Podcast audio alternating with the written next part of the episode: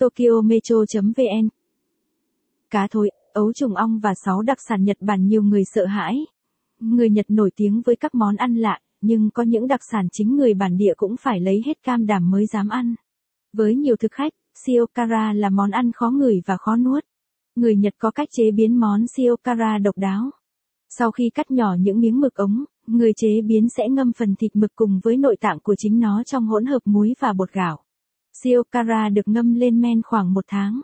Món ăn đủ độ để thưởng thức sẽ có mùi nồng, vị mặn, kết cấu nhớt dính. Thời gian ủ càng lâu, món ăn càng hấp dẫn. Kusaya là món cá thối nổi tiếng xứ Phù Tang. Bề ngoài của Kusaya gần giống cá hồi hun khói. Tuy nhiên, hương vị món ăn này khiến nhiều người phải bịt mũi. Đây là món ăn truyền thống của đảo Izu. Cá được ngâm trong nước biển vài ngày đến khi lên men.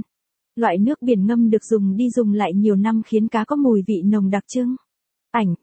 Cùi gạch dưới nori. Fanazushi là đặc sản làm từ cá chép nổi tiếng Nhật Bản. Cá tươi sau khi làm sạch sẽ được ướp muối khoảng một tháng. Sau khi ướp, cá tiếp tục được rửa sạch và ủ trong cơm chín. Quá trình để cá lên men diễn ra từ một đến vài năm. Những thực khách lần đầu thưởng thức Fanazushi sẽ cảm thấy khó chịu với mùi hôi đặc trưng của món ăn. Người Nhật thường dùng cá chép muối với cơm trắng hoặc cơm chan trà chazuki. Ảnh.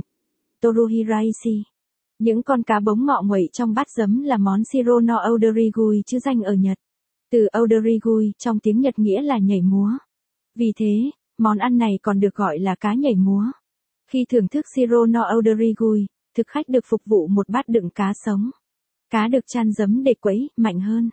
Người Nhật không nhai cá mà nuốt sống, sau đó uống thêm rượu sake. Món cá có thêm phần ăn kèm là trứng sống. Ảnh. Aomori. Hachinoko hay ấu trùng ong là đặc sản Nhật nhiều thực khách yêu thích. Ấu trùng. Nếu bạn thích bài viết này, vui lòng truy cập trang web tokyometro.vn để đọc tiếp.